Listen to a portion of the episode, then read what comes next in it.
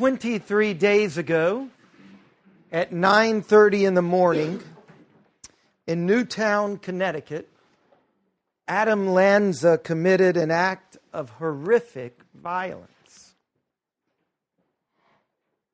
There is no magic answer to the questions we should ask about that. But there are parts of Scripture that help us get down inside of these questions and at least see them from a point of view that is helpful. And this is something that we really must do. We must ask the difficult questions.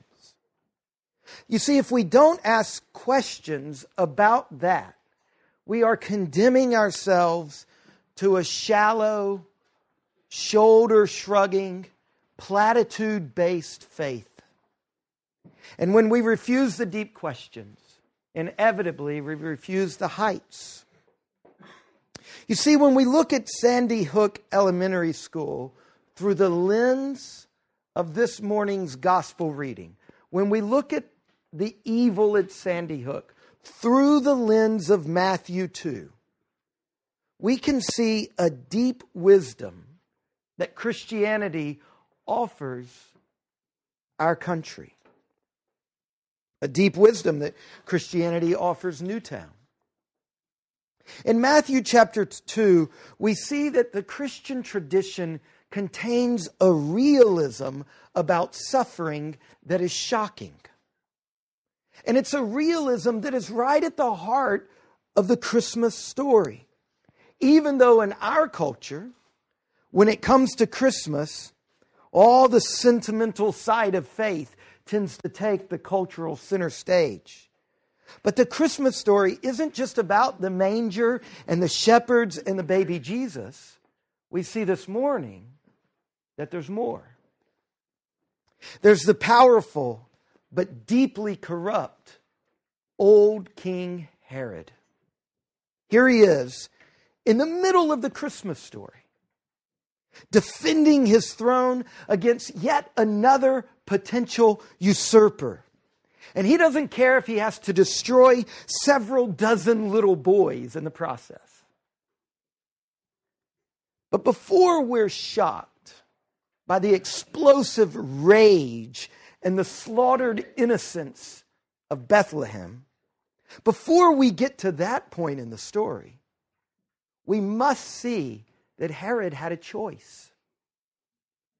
When he heard the Magi's strange question in verse 2, where is he who is born the king of the Jews? What did Herod do? He summoned the clergy, he summoned the theologians, he inquired where the Christ was to be born in verses 3 and 4. And then in verses 5 and 6, they read him the answer out of Scripture. And in that moment, Herod had a choice. I mean, think about what's going on there. When the scriptures are read to Herod, it is just like when the scriptures were read to you this morning. It is the grace of God reaching out to Herod. It is the grace of God coming to Herod.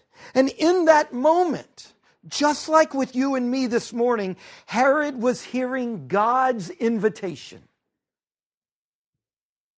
In that moment, just like with you and me, Herod was receiving an engraved invitation to the party.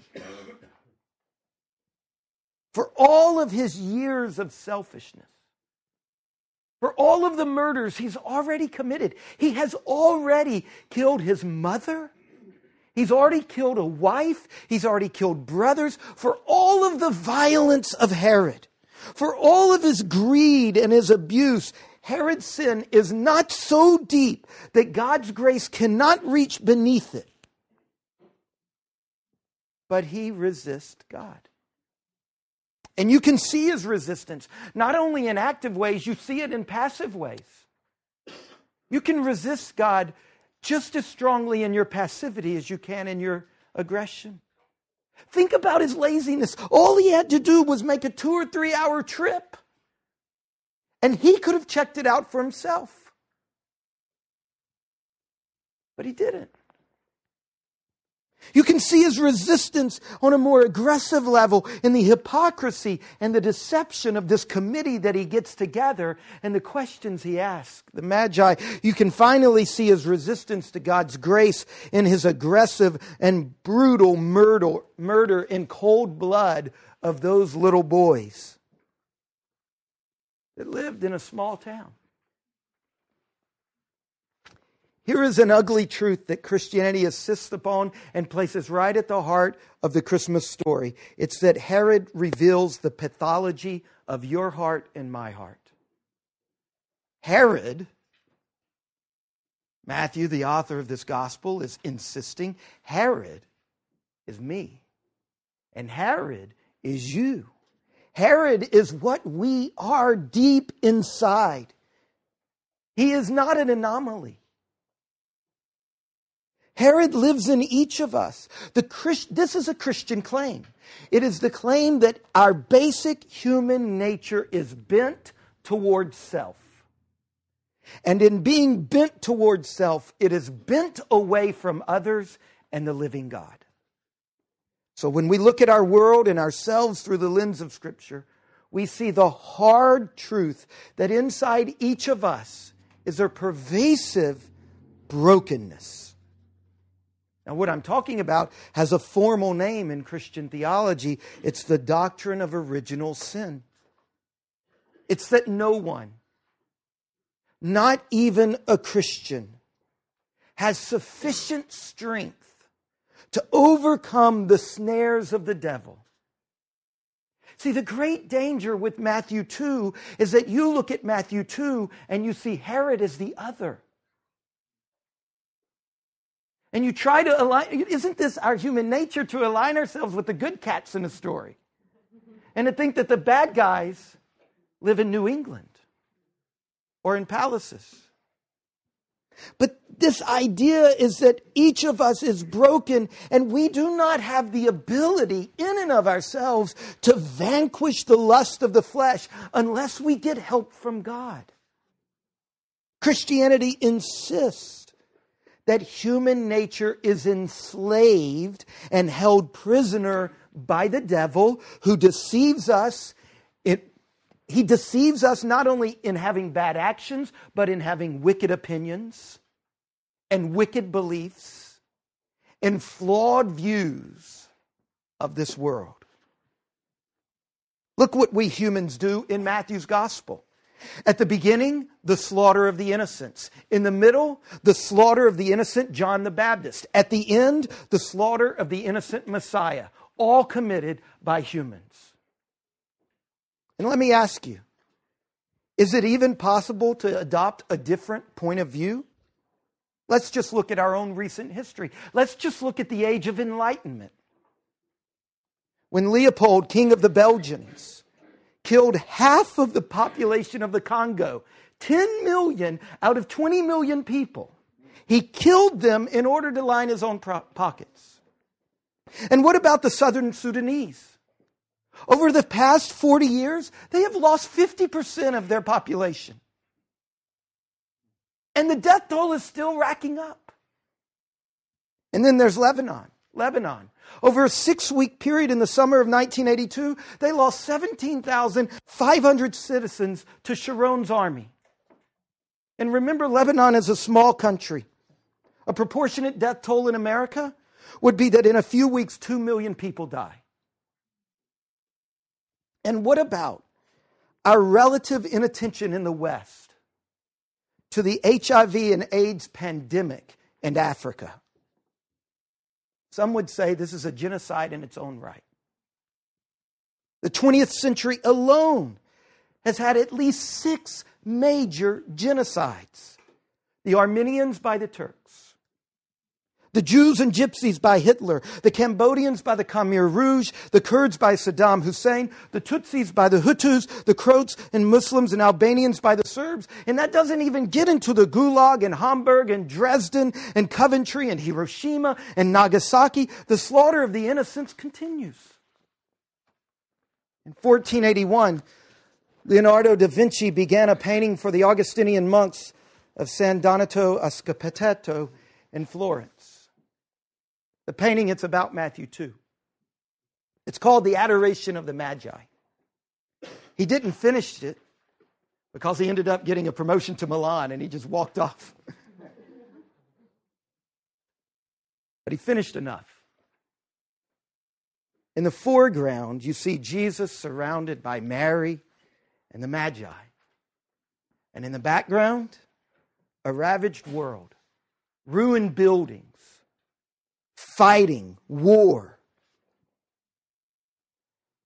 Da Vinci is saying this is the world into which the child was born. This is Matthew 2. God enters a world that is no longer a garden, a garden, it's in the words of T.S. Eliot, a howling wasteland. And God comes in the midst of evil, in the midst of death. And here's the point of Herod when you, when I resist God in the flesh, when we resist Jesus Christ, the violence and the agony and the death does not stop. The story of the Bible is insisting on this point. When we resist the one and true Lord of the universe, then the innocent around us will suffer from us. Herod is every man. For Matthew, the point is that Herod is in us. Herod is a warning. Here we see the dark side of our nature, a side that all of us have, the hard and brutal reality that the Christian tradition insists upon is Herod is who we are. But that's only one dimension of the human according to the Bible. There's another dimension, and we see this when we look at the Magi. Now, we've been ruined. We can't see this part of the Magi because we're so accustomed to thinking of them in positive terms. But Matthew, the person writing this biography of Jesus, and all of his original audience, they would have understood the Magi as the bad guys in the story. See, we're so accustomed to seeing Herod as the bad guy and the Magi as the good guys. Originally, it was the opposite. Herod was a Jew and the Magi were Gentiles. The whole culture had raised them to see the Jews as the good people and the Gentiles as the bad people. And not only that, every other time magic or astrology or mentioned in the Bible, this is what the Magi did. Every other time, it is soundly condemned. Every other time, it's a bad guy. It's terrible. It is a deep and fundamental violation of the second commandment. Looking to creation to give something that only the Creator can give. It's idolatry. And if you miss this, if you start out by translating the Magi the way my Bible translated as the wise men, then you, you cut the nerve out of the whole point of what's going on here. They were magicians, they were astrologers, they were idolaters, they were far from God. And if you miss this, then you miss the fact that what the Magi are teaching us is that God's grace can summon us no matter how far we are from God. If you don't realize that the Magi are really bad dudes, if you don't realize this, you're in danger of foisting upon the Bible your own narrative, your own view, this deeply flawed false gospel. The false gospel I'm talking about, it's insidious. It's everywhere you turn. Recently, I was reminded of it in one of my favorite movies, The Lord of the Rings and now the um, current installment, The Hobbit. In the book and in the film, The Lord of the Rings, the climax of the whole epic is when Frodo heroically carries the ring to the one spot where it can be destroyed. And in that moment, when Frodo can save all of Middle Earth, instead of destroying the ring, he claims it. And then suddenly, Gollum attacks and bites off his finger. which is never very fun. Now, in the book, here's what follows quote, But Gollum, dancing around like a mad thing, held aloft the ring, a finger still thrust within its circle. And with that, even as his eyes were lifted up to gloat on his prize, he stepped too far. He wavered for a moment on the brink. And then with a shriek, he fell. Out of the depths came his last wail Precious. And he was gone. That's the book. The movie changes it. In the movie, after Gollum bites off his finger, Frodo heroically launches himself at Gollum and hurls them both over the side.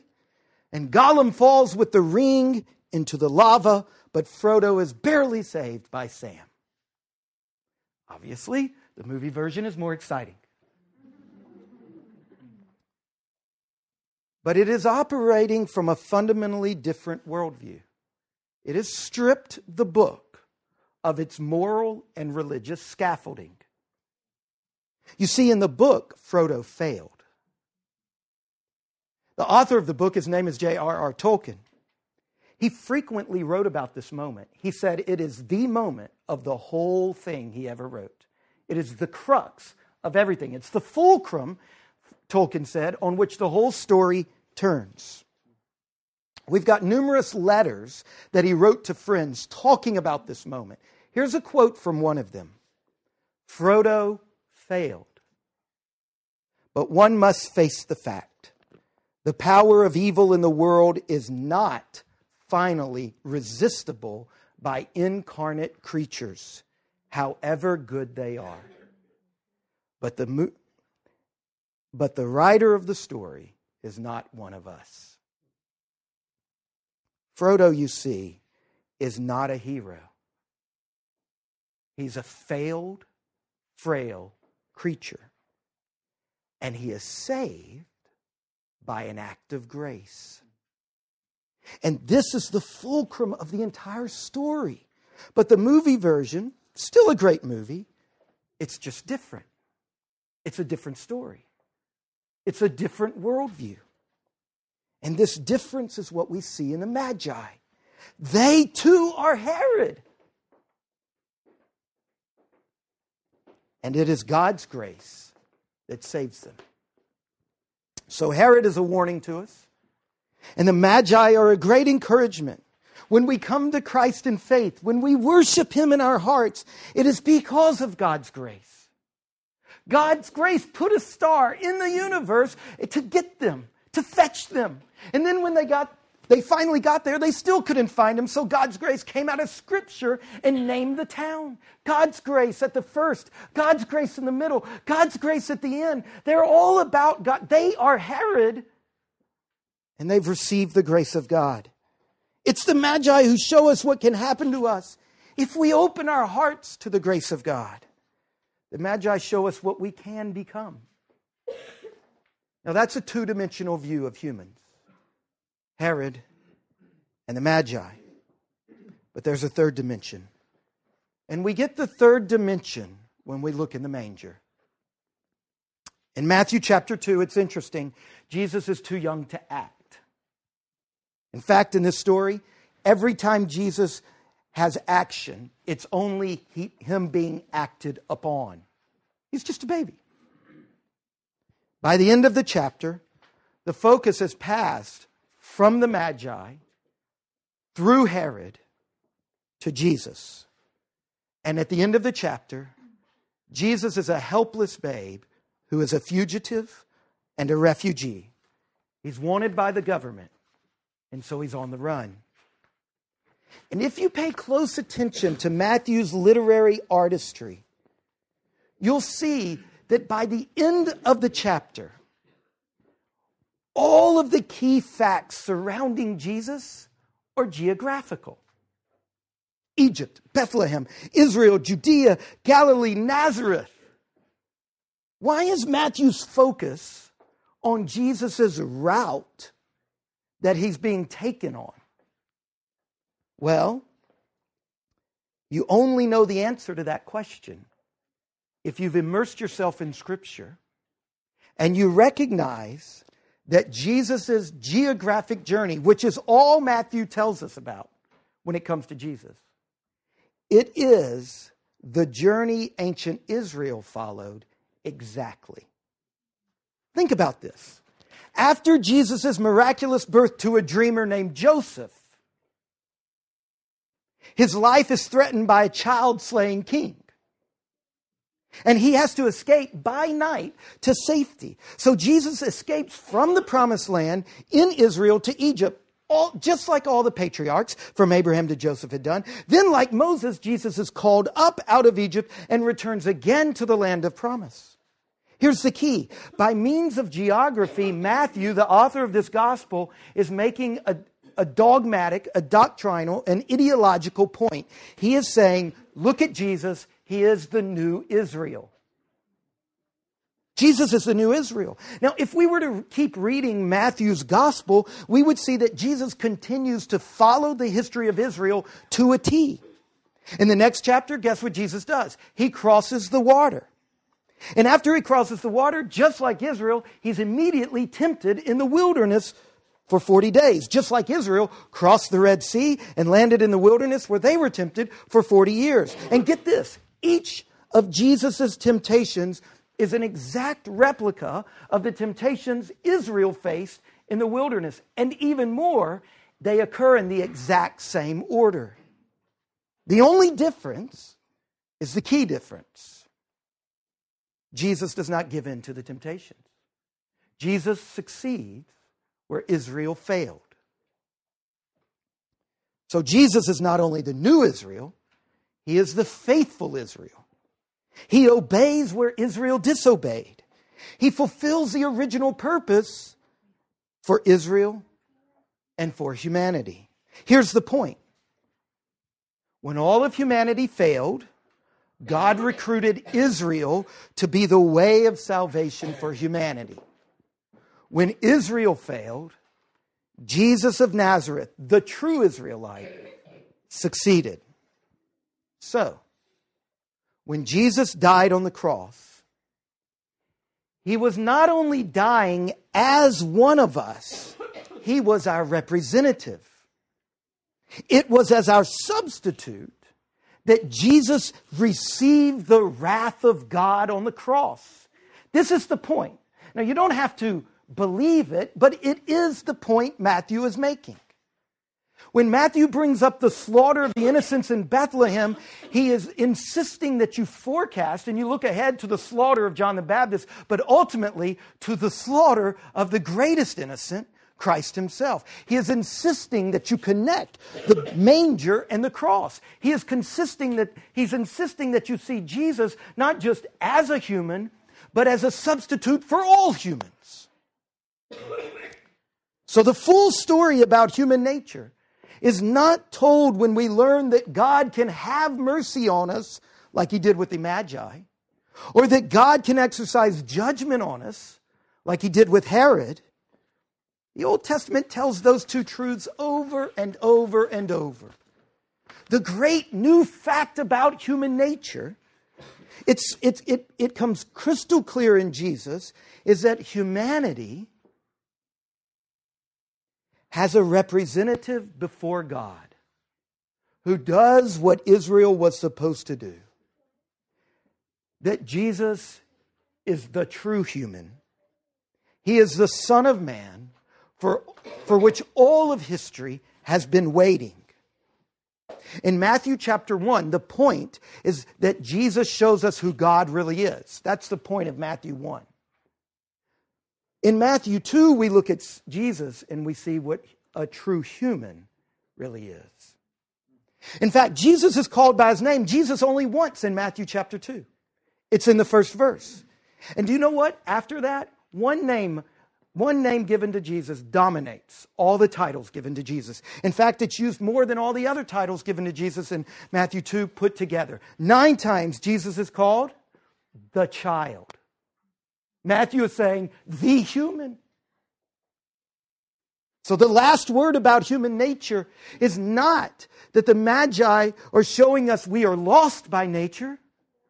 It is not what Herod is showing us that we are lost by choice. The last word about human nature is Jesus Christ. God Himself has come in the flesh and He has lived the human life as our representative and as our substitute. In the Magi and in Herod, we see our need. In Christ, we see our provision. These two themes together, this is the gospel. The grace of our Lord Jesus Christ and humanity's deep need for that grace.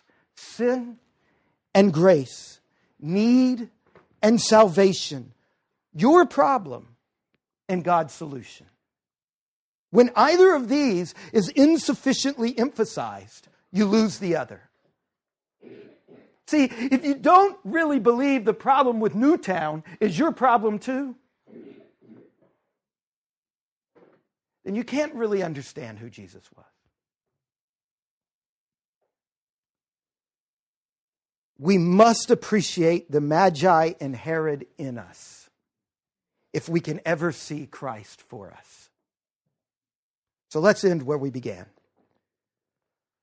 When we look at Sandy Hook Elementary School through the lens of Matthew chapter 2, and you better, you should not, you should not get in the habit of reading stories like this and disconnecting them from the world you live in. That is a danger habit to, dangerous habit to get in. When we read Matthew 2 through the lens of our experience, we see the deep wisdom that Christianity offers we see that God is at work to bring about a new creation, to establish victory over evil, to make a new world out of the sad old world.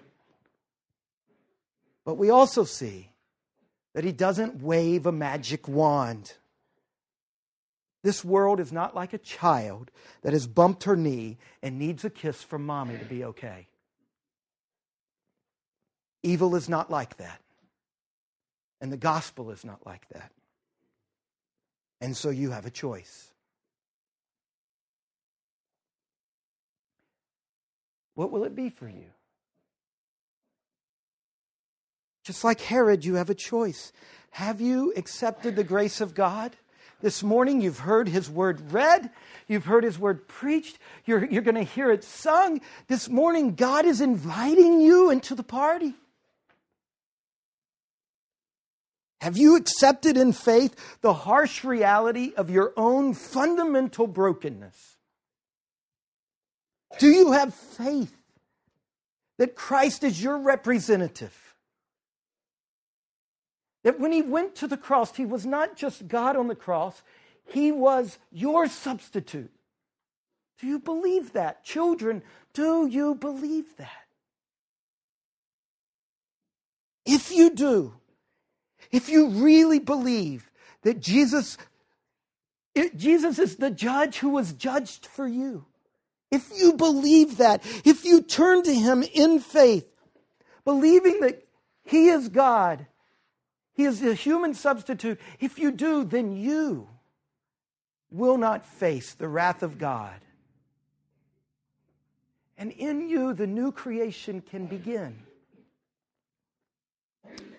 And if you do believe that, then you can experience my favorite part of Matthew chapter 2. Verse 12. And being warned in a dream not to return to Herod, they departed to their own country by another way. If you believe that, you can go another way. You see, all through the Bible, Christianity is called the way. And if you would have faith in Christ, you can be a part of that new way. Let's pray.